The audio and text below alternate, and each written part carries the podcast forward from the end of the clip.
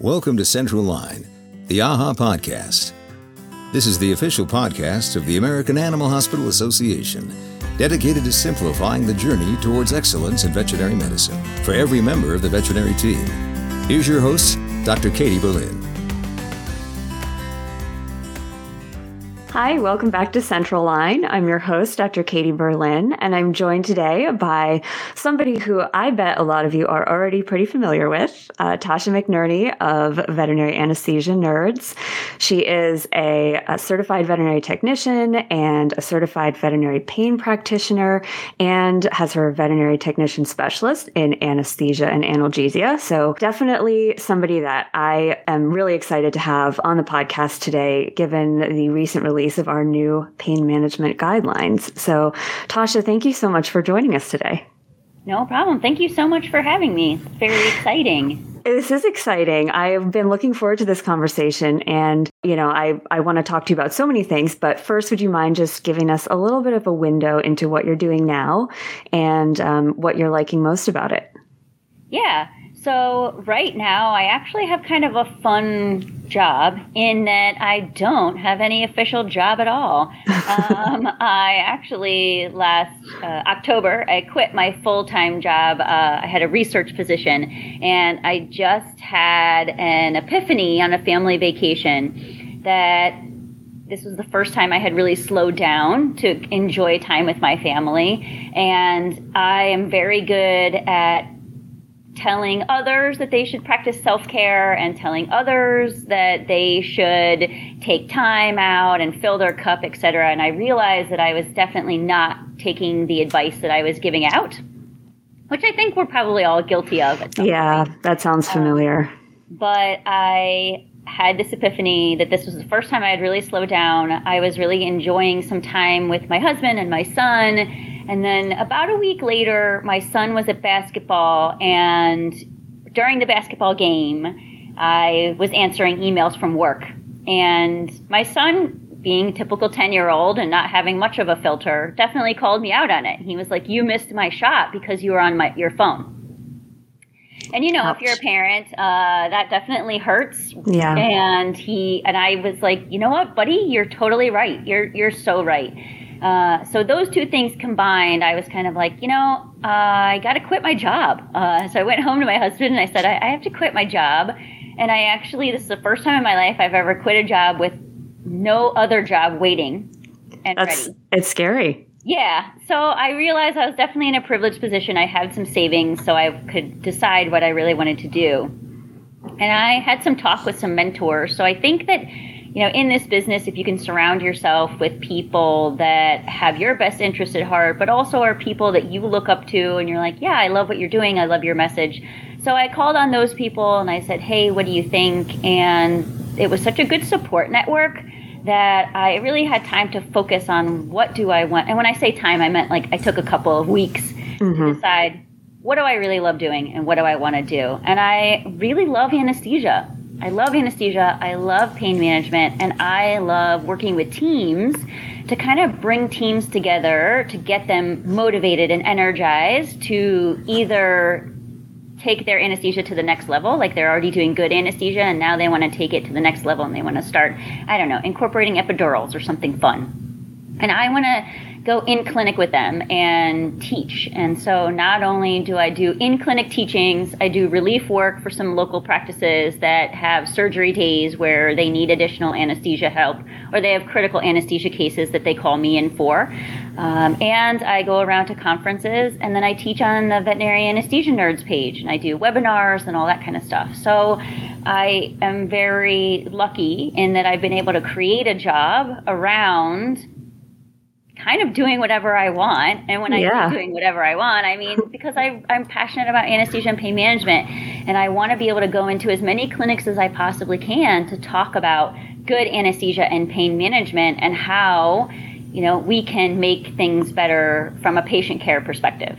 That is so amazing. I love hearing stories from people who are kind of taking this field and making it their own. Um, and it obviously, like you said, you know, there's always going to be a little bit of privilege involved when you can take time off and think about that and create that job for yourself. But you worked really hard to get where you are. I mean, you put in long hours over many years in situations that were both great and not so great. And you got to a place where you could do this for yourself and your family. And I think that's really important to say, is just you got here because of that passion and that drive that you have. And, um, and it's bettering the profession for everyone, because you're spreading, um, really good medicine, and in an area where we all, you know, it's evolving a lot, and we all could use could use some help. So um, I just think that's wonderful, and I'm I'm glad that you're finding that path now. So did you ever think, like, if someone had said to you ten years ago that this is what you'd be doing in ten years, would you ever have believed that? Uh, I would have hoped so. Uh, yeah, I I will say that I'm I'm pretty, I don't know what the right word is, but I am. Not to say that I can't be spontaneous, because I can be, but at the same time, I'm pretty, when I have determined that I'm going to do something, like, I'm going to do it. Yeah. And I don't care if it takes me ten years, ten months, um, I'm going to do it. Um, yeah. Heads up, you guys, I uh, failed my first uh, C V P P exam and got right back up there, studied for another year, and did it. So I think that you have to be able, if you really want to do something and you're passionate about it, whether you want to graduate from that C V T program, or you want to go get a specialization, or you want to, I don't know, get out of the clinic floor and you want to take on practice management. There's, there's so many different avenues that you can pursue within this field. And for me, I was really, right from the get-go, as soon as I was in the surgery room and, and participating in anesthesia, for me, anesthesia is such a fascinating field, in that it's a puzzle, like mm-hmm. a lot of medicine is, mm-hmm. but each patient is going to present a little bit differently. So how their puzzle pieces fit together is going to be different than the last patient. And I think that's what's really interesting to me. And then also with anesthesia, what's super cool is that as you have a patient on all of these monitors and you're really watching everything that's going on with them, you get to watch physiology play out in real time in front of you. And yeah.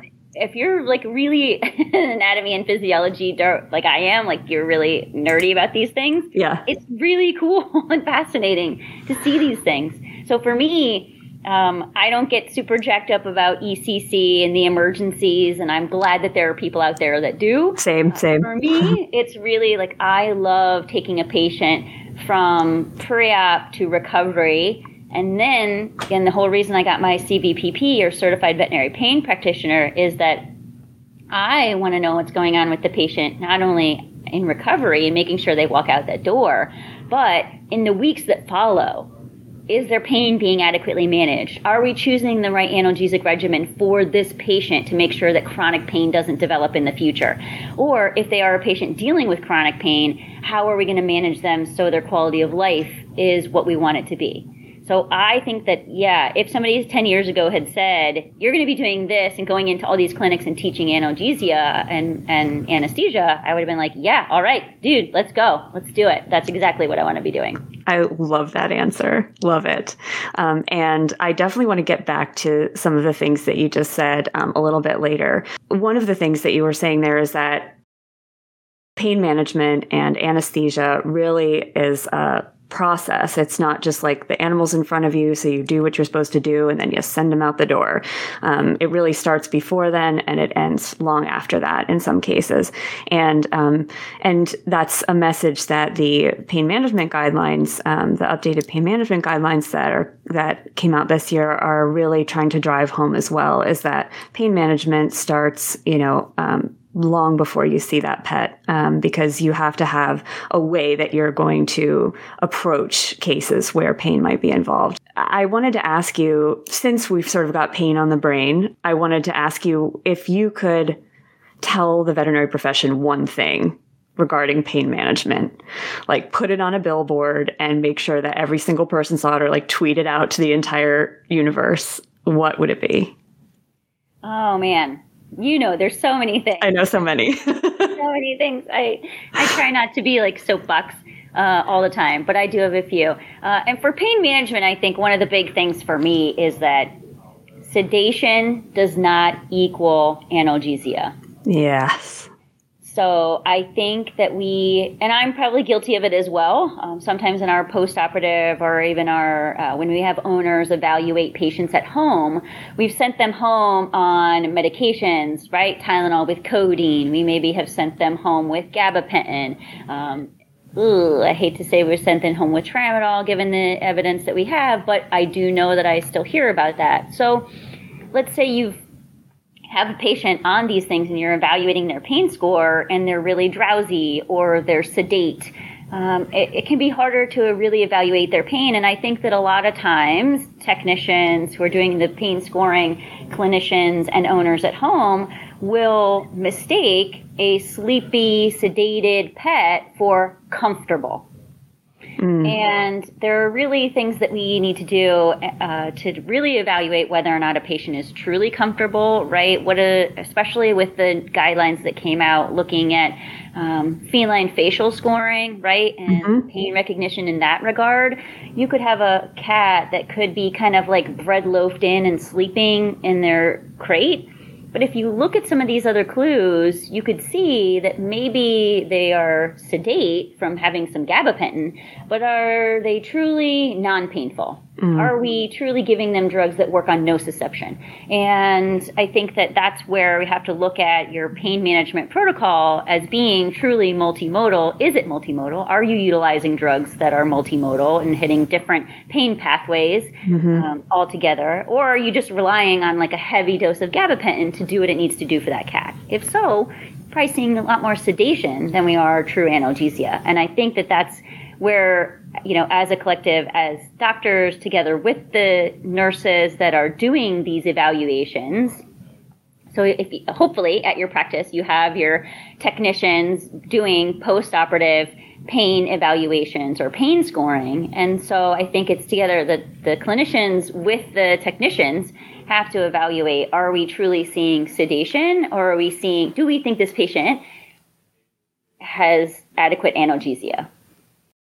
Yeah, and that highlights another big aspect of this whole thing, which is that this is a team effort and we have to listen to each other um, because somebody's going to catch something that somebody else might have missed, sometimes just through being with the patient more. Um, and we, as doctors, have to trust our technicians when they say this pet is not comfortable. And technicians need to have the freedom and the empowerment to speak up and say, I don't think this pain is adequately controlled. And you, you know, that that can be a paradigm shift for some people. Um, there are a lot of practices where I don't know that the technicians feel like they can speak up, or I don't know that the veterinarians trust technicians to tell them things and then listen. And um, that's really just a shame. Um, but you know, I, I do think it's changing even since I've been in the field, but we've got a long way to go still. And you've done a lot of teaching about pain. And as a technician, you have a lot of qualifications and a lot of experience, but do you find that people approach you differently or are sometimes less receptive because you're a technician, or do you feel like that's that's been pretty good for you? I will say that it depends on the culture of the practice that I go into. Mm-hmm. And that's really, you know, that could speak to a larger and be, probably even be a whole episode, a yeah. podcast episode, right, of just you know, yeah. creating that practice culture yeah. where people have collaboration and psychological safety and all of the things that go along to make really excellent patient care. Mm-hmm. For me personally, because I have a lot of letters embroidered on that scrub top, I do think that I get a little bit of leverage. I would not, I don't want to say a regular C V T, um, but I do think that I probably get more leverage than a, a newly graduated C V T might get. And that's, I can get it. I have a lot of experience, but also I do think that sometimes I can be, I have been told that I am intimidating when it comes to my Um, advocacy for patient care. And I will say that you're probably not wrong. I don't have a problem being a little bit intimidating uh, for good patient care, especially when it comes to post-operative pain management and analgesia, or even pre-med post-operative uh, pain management, analgesia, et cetera. My job is to advocate for that patient, and if I see that that patient is suffering, stressed, et cetera, I'm going to advocate for that patient. And I will say that I do now, because I have the letters after my name and I have so much experience, I have the information to back it up. So if you say to me, ah, I don't really think that I want to utilize this drug in this protocol, I feel comfortable having a conversation with the clinician saying, I'm used to using this and here's why, and here's a study I can refer you to, and then here's this, you know, proceedings that we did at, you know, WASAVA or something like that that I can per- that I can give you. Or, hey, why don't you check out the new AHA publication on the pain management guidelines, uh, especially when you have some brilliant people like Mike Petty, Sheila Robertson. Like, these are the people who are really working in pain management, and they're making these recommendations.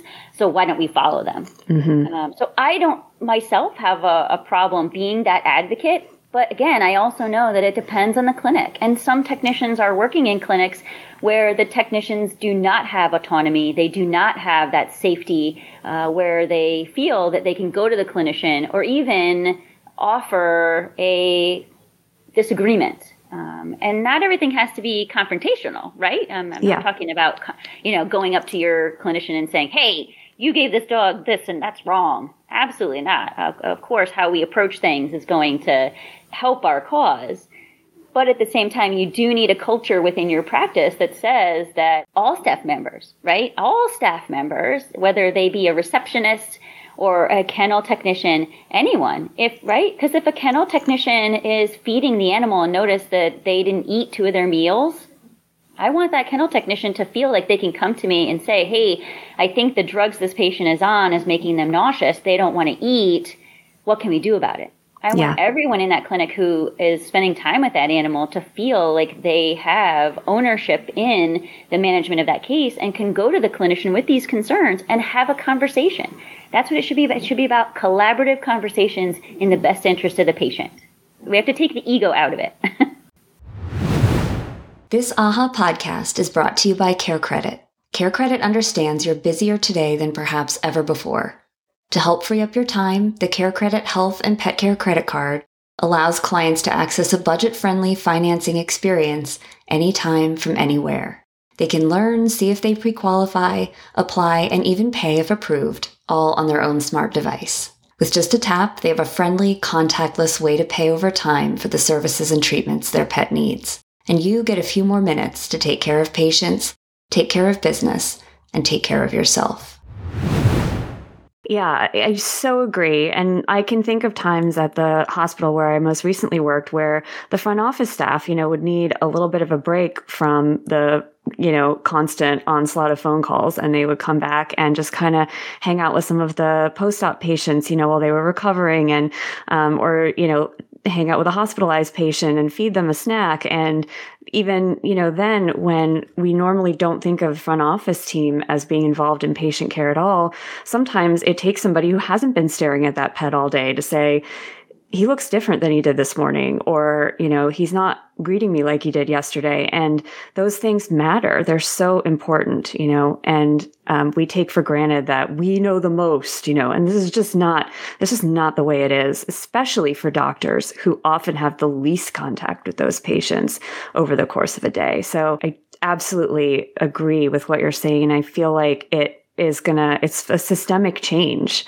Um, Have, what have you learned from all of those hours that you've logged teaching and lecturing and educating about what it really takes to to make a systemic change like that in this profession? Oh, man. It's, I'll tell you, it's hard, right? Yeah. It's hard. And especially when anesthesia and pain management comes into it, because anesthesia is scary. Mm-hmm. I mean, anesthesia in veterinary medicine has a much higher morbidity and mortality rate than human medicine. And anesthesia is scary. And making changes in your protocol that has worked for so long, or again, what we think has worked for so right. long, uh, is scary. And I totally understand that. And so that's where when I go into clinics, I like to say to people, you want to make a change and you want to start doing something, right? If you want to start implementing C R Is, like, I'll come into your clinic. I will be there with you while we do it. Um, I have a great de- dentistry practice in Tennessee that had me come out just last week because they want to start implementing C R Is. So yeah, we did a fentanyl C R I on one animal and then a ketamine C R I on the next animal just to get them used to it, because change is hard. Yeah.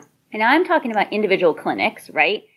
From a big like a, if I think about like the big bear, right, uh, these like uh, big behemoth corporate practices, to make and instill change, it really has to come from the top, and it has to be a shift from the top where the the management of the hospital and the clinicians and everyone is in agreement. This is, you know, where we want to go. We want to have the best pain management protocols. We want to have not only the kennel staff, but the receptionists and the technicians and the assistants and everyone involved in it. And we want everybody to be proud of our patient care and proud of our pain management and analgesia. But ultimately, you can make little changes here and there, but if you don't have buy-in from the very top and the practice owners or the hospital director or the medical director, it is going to be an uphill battle and probably very frustrating.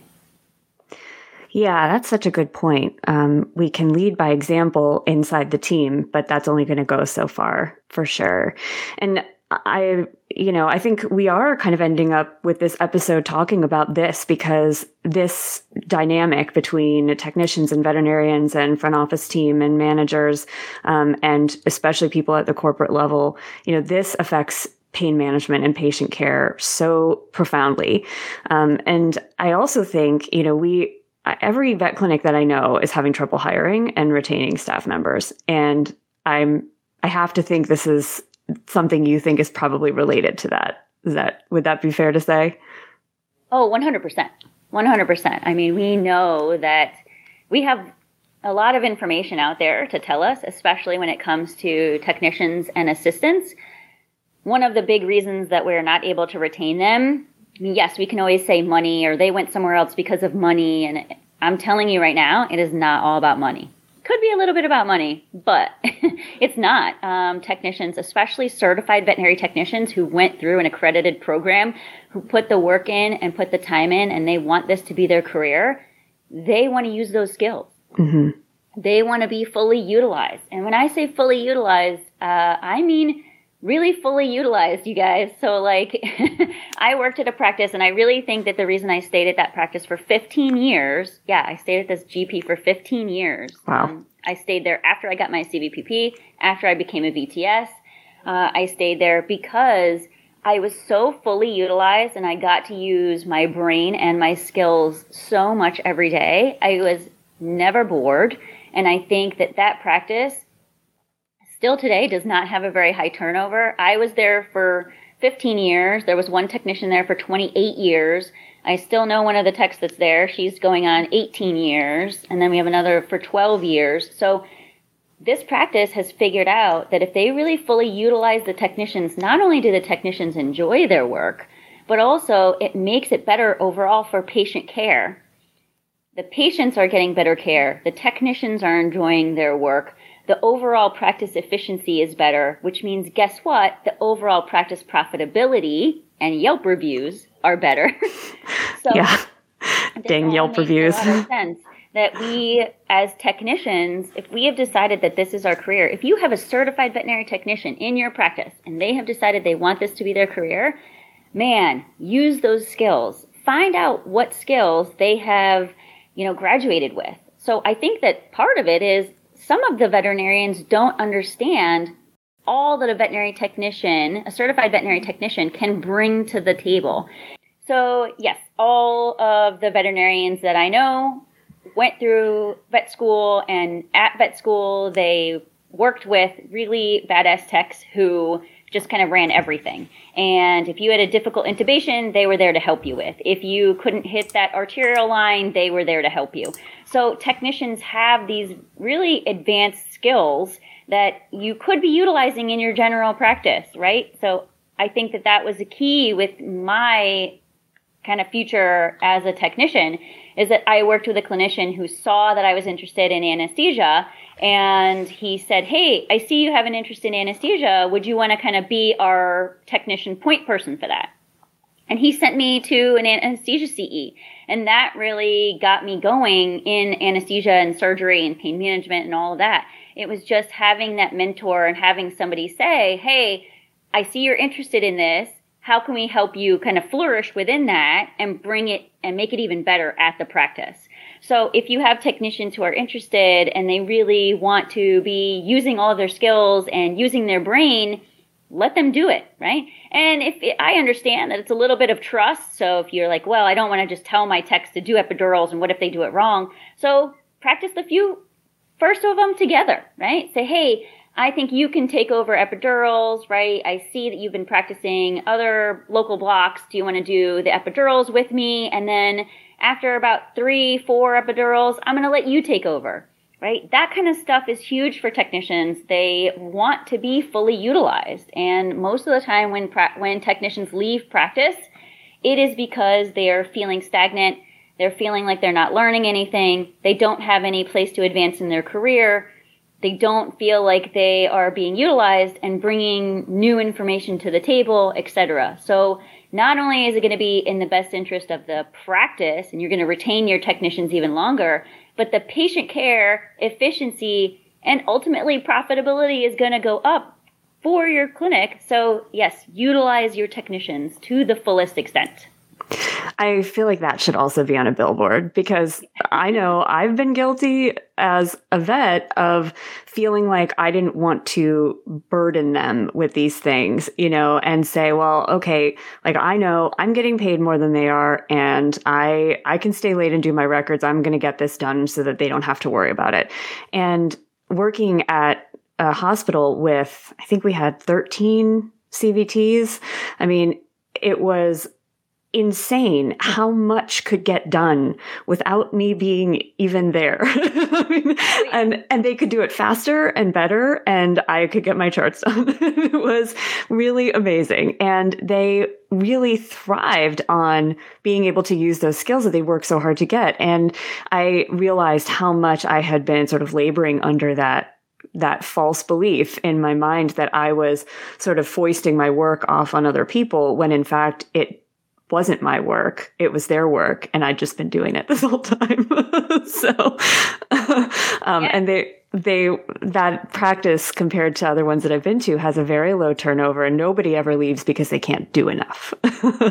Like that's never a reason. And that was really eye opening. So everybody take note of that billboard. We're going to tweet it out.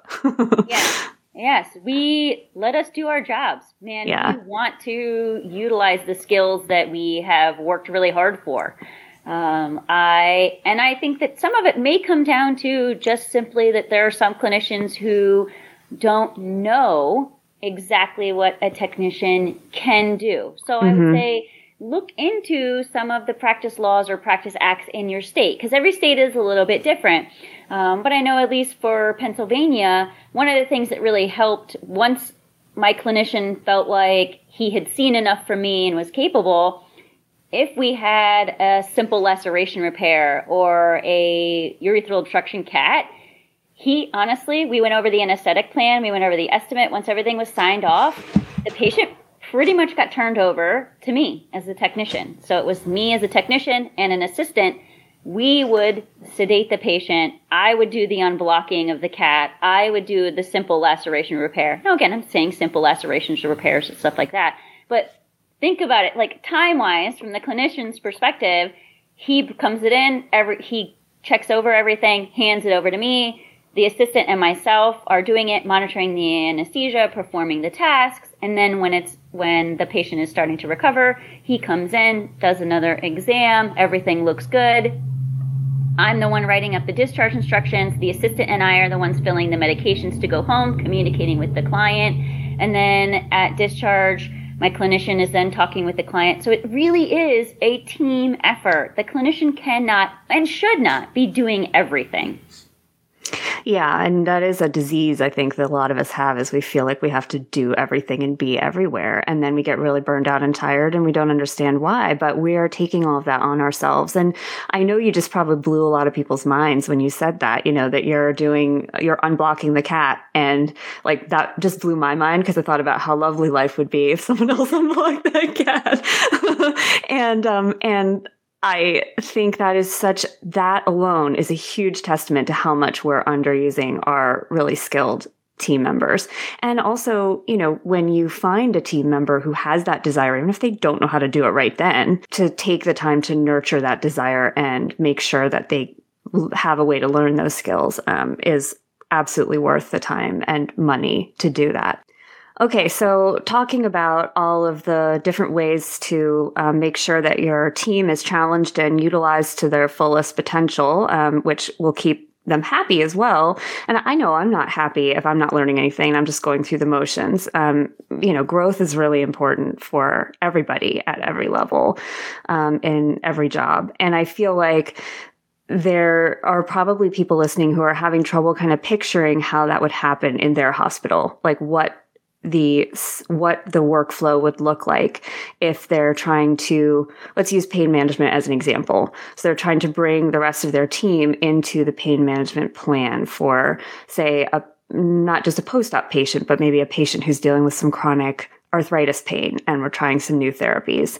So can you talk about maybe how you would recommend a hospital use, say, somebody from the front office team and somebody from the technician team to sort of bolster that workflow and change it up a little bit so that the whole team is involved? Yeah. And I think that that's really important to have the whole team involved, right? One person can't be the pain police for the entire practice and right. be, have a hand on every single patient that comes in. So I think that if you have, just put it out there to your staff, right? Hey, who's interested in pain management? I want one technician representative. I want one kennel attendant representative. I want one clinician. And I want you guys to kind of form like a little task force on pain management. And I want you guys to look over, you know, this could be the practice manager talking or the medical director, whoever. I want you guys to kind of talk about what do you think about instituting maybe the Colorado State um, pain scoring here, and how can we get everybody on board with that? And if everybody has kind of a seat at that table to make the decisions, you know, the buy-in is going to be greater, then they can talk to other technicians and other assistants and all of the clinicians, put that information out there, whether you guys do staff meetings or staff newsletters or emails or you Slack it. Um, the best thing is just communication, right? We don't want to keep the, we don't want to just have these four task members and then everybody else in the dark. We're going to say, hey guys, at the staff meeting, the pain management like task force is going to talk about some of the new things that we're going to be rolling out, and we need your help with it. So if you guys have any ideas, um, let us know. Or if you want to try the Glasgow short form pain scoring instead of the Colorado, like let's talk about it as a group. And it, it doesn't have to be two, three hour long staff meetings. These don't have to be drawn out. It really can be succinct information as long as the information is getting out there to your team, but also that they feel like they have some ownership in it, right? It, I think that it doesn't work if it's just a memo from the H R, from, you know, the medical director. Hey, we're going to start instituting pain scoring. Here's the link to the pain score. We want you to do it. I think that if we have a, a different member of each team of the hospital on board with it, and they understand why we want to implement these pain scorings, why we uh, want to bring about this level of patient care, and that they have buy-in, but also they can make recommendations based on what they're seeing, right? Because if one somebody says, hey, let's try the Glasgow form. And then another person says, well, that might not work because we don't have enough nurses post-operatively to spend the twenty minutes needed on a Glasgow form for each patient. But it's a conversation. Again, collaborative communication to best interest of the patient. That's what I like to see teams do.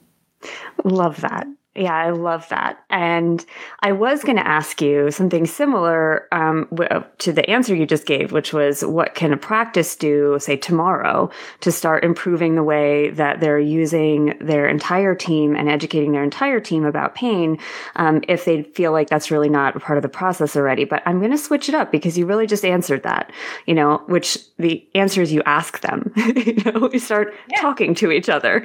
And, um, I want to switch it up and think about what it would be like if you're a C V T or an R V T or L V T and you're in a practice who where you feel you're not utilized.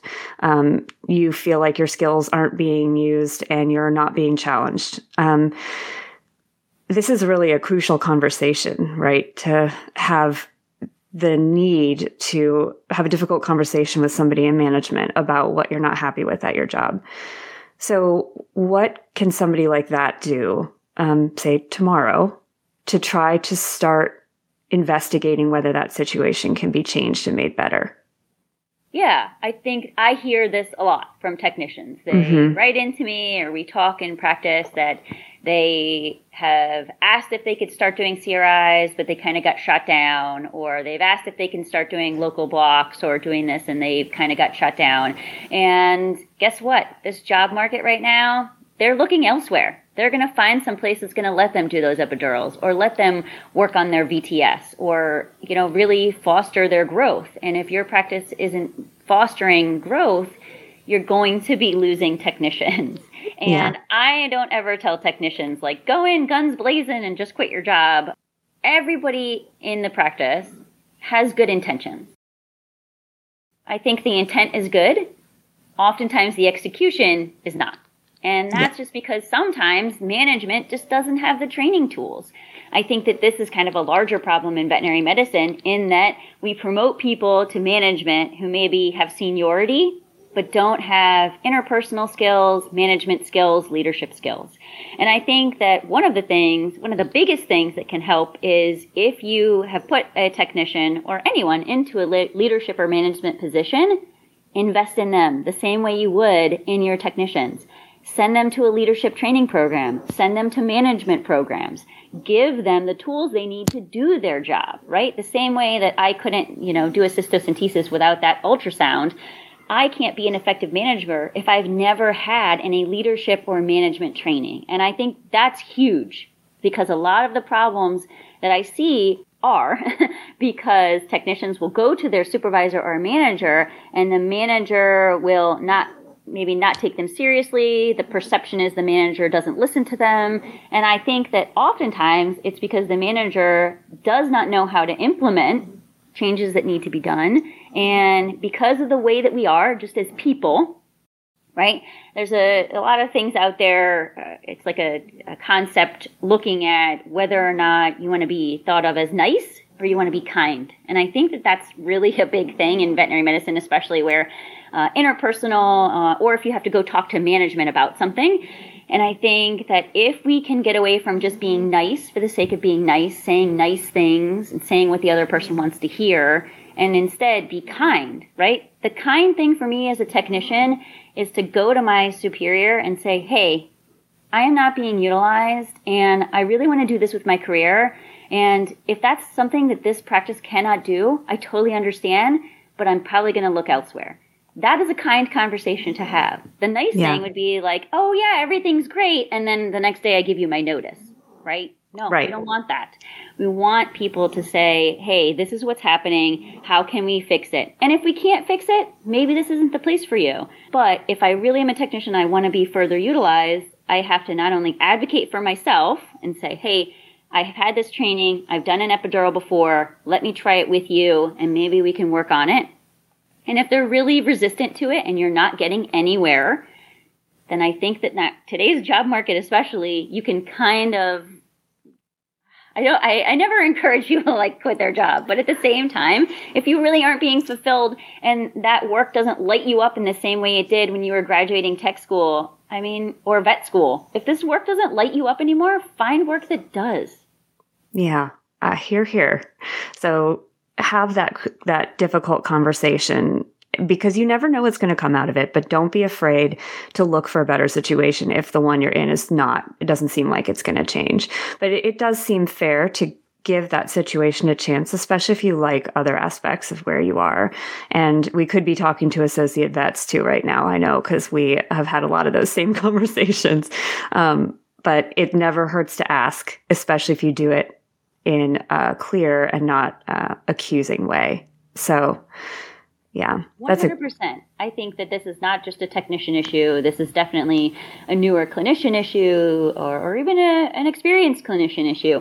It really is about working together with the management, right, or the hospital mm-hmm. administrators, to not only have a fulfilling workday, but also provide the level of patient care that you want to provide, and making sure that you go, you're not going to go home at the end of every day thinking, oh my gosh, sunshine, sparkles, rainbows, this is the best, right? But yeah. your majority of your days should be that. And if the majority of your days are not kind of lighting you up and you're not proud of the work that you do and excited about it, then yeah, I think you have to have a conversation with your management. And if it's not going to be the place for you, that's okay, right? That's okay. That's not, a, it's not a, it is what it is. And if you have to move on, move on in the best way possible. This is too hard a job not to love it most of the time. one hundred percent. I mean, it is, it is an emotional roller coaster. Um, and again, I do think some of that could be fixed with the way that we, you know, our interpersonal and maybe our leadership skills that we have coming into it. Um, but just the work itself is very emotionally draining. It's hard, right? It's hard to see a two-year-old dog that you know is, is other, could be, you know, I've just used this example. This is the one dog that really got to me. Two-year-old gray silvery pitty mix, sweetest girl ever. And the owner, it was a G I foreign body. She'd eaten some cloth and the owners didn't have the money for surgery and they chose to euthanize. And we even asked the owners if they would consider signing her over to the hospital. We would do the surgery. She'd get adopted. And they said no. And you know what? That's their right to say no. And that yeah. sucked. Like that day really, really was horrible. And a lot of us cried. And that's the stuff that we're dealing with. And I do think that it's it's very important to understand that those days are going to happen. Um, you don't want those days to happen all the time. Um, but it's important to have a good support network. So you have to have a good team at work. You have to be able to lean on your team members. So when you have those really awful days, you can come together as a team and process it, and then regroup and move on. And if you don't have that team, um, it's going to be a really hard job every day. And I'm lucky enough that I have not only a really good professional team, but also I have a very good team at home. And you know what? I have a great therapist. So yeah, let's hear it for therapy. Like kudos to the therapists out there because you have a hard job too. and oh I don't know where we would be without you. So yeah, thank you for saying that. Um, yeah. yeah, they deserve, they deserve that, that thanks. So Tasha, thank you so much um, for spending the time. And um, your passion is infectious. Like I, uh, I knew that I was going to love this conversation and feel super inspired after talking to you. And I know everyone listening is going to as well. And I hope that you continue to love what you're doing and that people who are listening will realize that they have some real rock stars working for them. And if they're not challenging them to all the extent that they could, I hope they do that now after listening. Yeah, me too. I mean, there's so many great veterinary technicians, assistants, just veterinary professionals out there just putting in the work and being ultimate, like, just badasses at this. So this field is amazing, and I'm very hopeful for the future that we can continue to just grow it and have people love what they do. Thank you so much, Tasha. And thanks to everyone out there for joining us. Um, we will put links to where you can find Tasha in our show notes for this episode and um, also a link to the updated pain management guidelines, which I hope everybody checks out. And um, we'll catch you next time on Central Line. Thanks for listening to today's episode of Central Line, the AHA podcast. If you love what you hear, please take a moment to leave us a rating and review. For more resources to help you simplify your journey towards excellence in veterinary medicine, we invite you to visit a h a dot org. That's A A H A dot O R G.